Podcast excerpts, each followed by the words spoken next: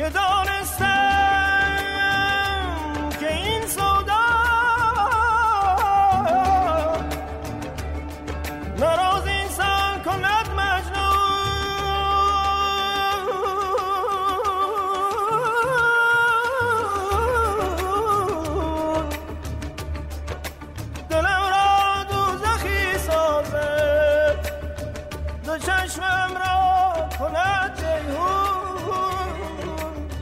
روایت روایت نینوا نینوا. فصل دوم. پیشکشی به آستان امام آزادگان حسین علیه السلام. حسین حسین.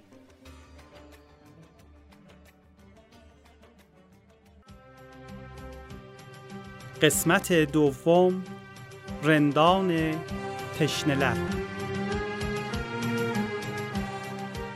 در مجلس پیش شنیدیم عمر ابن سعد ابن عبی وقاص با فرمان ابن زیاد در رأس سپاهی انبوه در کربلا مستقر گردید و مقابل امام حسین علیه السلام سفارایی کرد.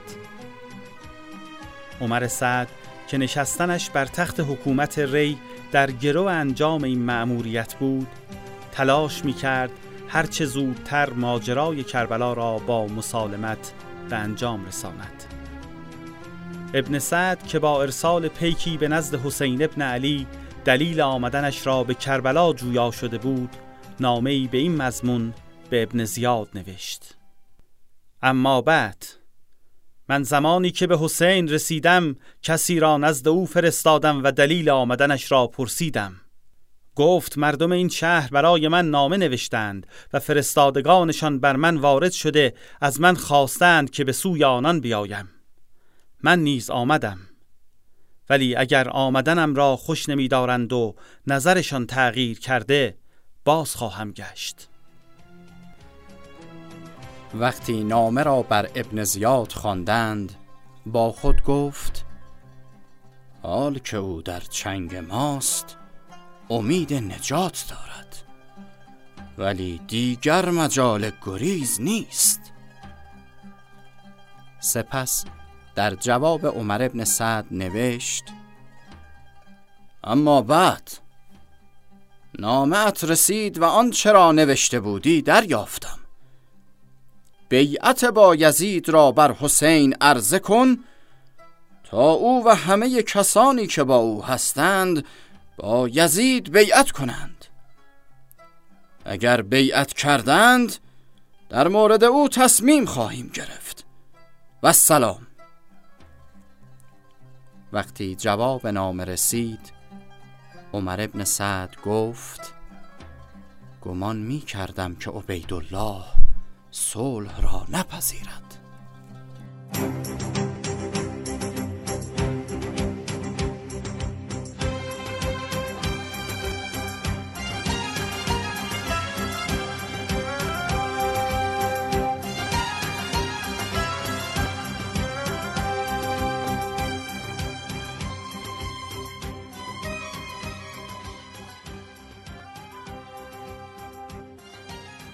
در این بین عبیدالله برای کنترل بهتر اوضاع کوفه و نیز فشار هرچه بیشتر بر امام و یارانش لشکر عمر سعد را در کربلا با اعزام نیروهای هرچه بیشتر روز به روز تقویت می کرد.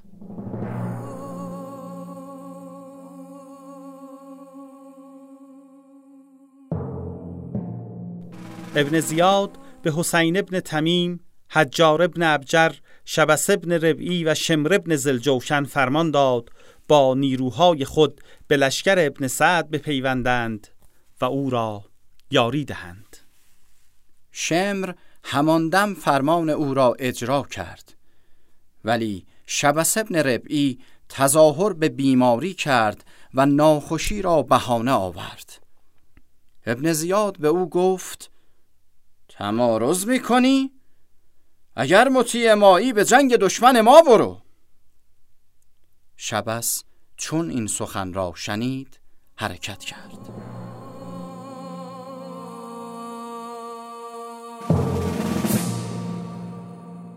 همچنین ابن زیاد حارس ابن یزید ابن رویم را به سوی کربلا گسیل داشت. به نظر می رسد ابن زیاد که می‌دانست بسیاری از کوفیان تحت تأثیر اقداماتش از گرد مسلم پراکنده شدند هر لحظه احتمال دارد مجددا به سرکردگی یکی از بزرگان کوفه اقدامی علیه او انجام دهند و اوضاع از کنترل خارج شود. لذا تلاش می کند تا جایی که امکان دارد مردان نامآور کوفه را با تعداد زیادی نیرو از شهر خارج کرده به کربلا اعزام نماید.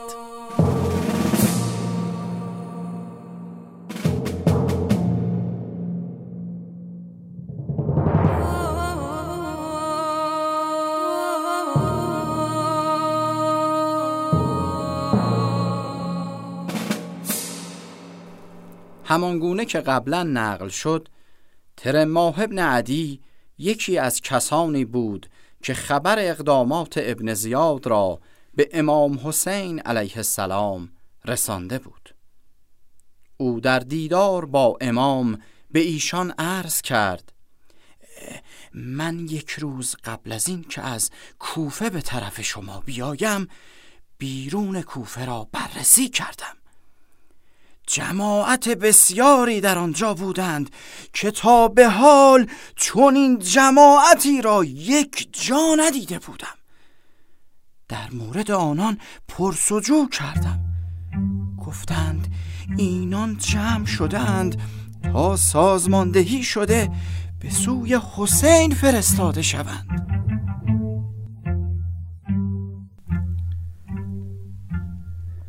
نقل شده است. بسیاری از کوفیان جنگ با امام را خوش نداشتند و آن را ناپسند می دانستند و از رفتن به کربلا خودداری می کردند از این رو ابن زیاد به سوید ابن عبدالرحمن دستور داد در کوفه جستجو کنند و هر کس را از رفتن به جنگ خودداری کرده است نزد او بیاورند. سوید هم در کوفه گشت و مردی شامی را یافت که برای مطالبه طلبش به کوفه آمده بود. او را گرفت و پیش ابن زیاد فرستاد. ابن زیاد دستور داد گردنش را زدند. مردم نیز که چنین دیدند مجبور به حرکت به سمت کربلا شدند. اما ادهی که می توانستند در بین راه از نیروهای اعزامی جدا شده می گریختند.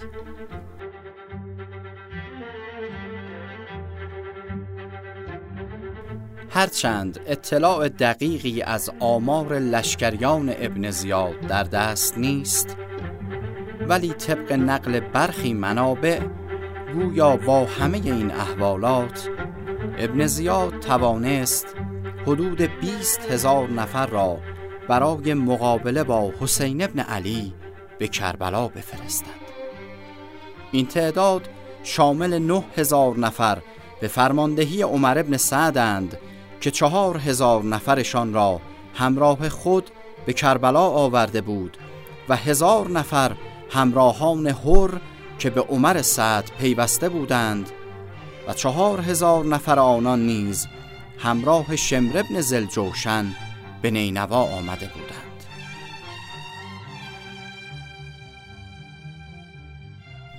افزون بر این نه هزار نفر آورده اند دو هزار نفر به فرماندهی یزید ابن رکاب کلبی چهار هزار نفر به فرماندهی حسین ابن تمیم سکونی سه هزار نفر به فرماندهی فردی مازنی و دو هزار نفر نیز به فرماندهی شخصی به نام نصر سازماندهی شده برای جنگ با حسین ابن علی به کربلا اعزام شدند.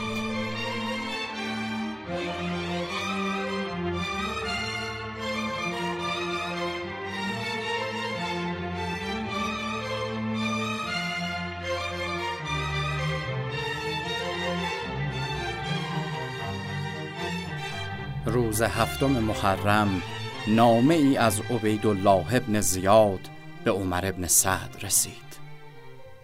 اما بعد از دست یابی حسین و یارانش به آب ممانعت کن. آنها نباید قطره ای آب بنوشند. چنان که با پرهیزکار پاک مظلوم خلیفه مقتول عثمان ابن عفان چنین رفتاری شد. عمر ابن سعد امر ابن حجاج را همراه با 500 نفر اسب سوار برای اجرای این فرمان معمور کرد و آنان در کنار نهر آب فرود آمدند و میان کاروان حسین و آب حائل شدند. تا نگذارند قطره ای آب بردارند. رندان تشن لب را آبی نمی‌دهد کس. گویا ولی شناسان رفتن از این ولایت. رفتن از این ولایت.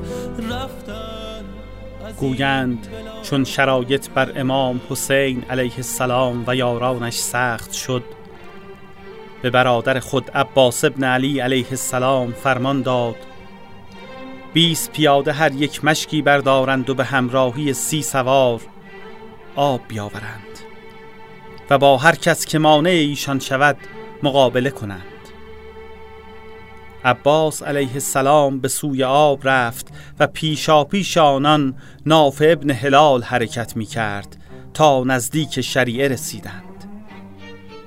امر ابن حجاج از ایشان جلوگیری کرد ولی عباس علیه السلام با همراهان خود با آنان جنگ کرد و کنارشان زد و پیادگان مشکها را عذاب پر کردند و حضرت ابوالفضل العباس قمر بنی هاشم که چون ماهی درخشان شمع جمع یاران بود و چون شیری قران میاندار میدان با یاران خود به حمایت از پیادگان مشک به دوش پرداخت و آنان آب را به لشکر امام حسین علیه السلام رساندند.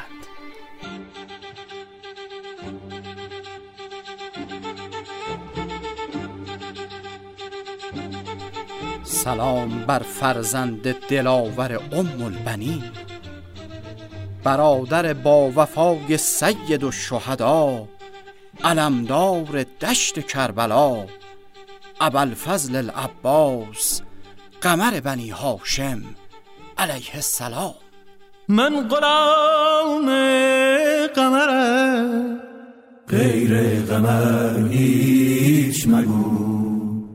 هیچ من جا سخنه شم و شکر هیچ مگو.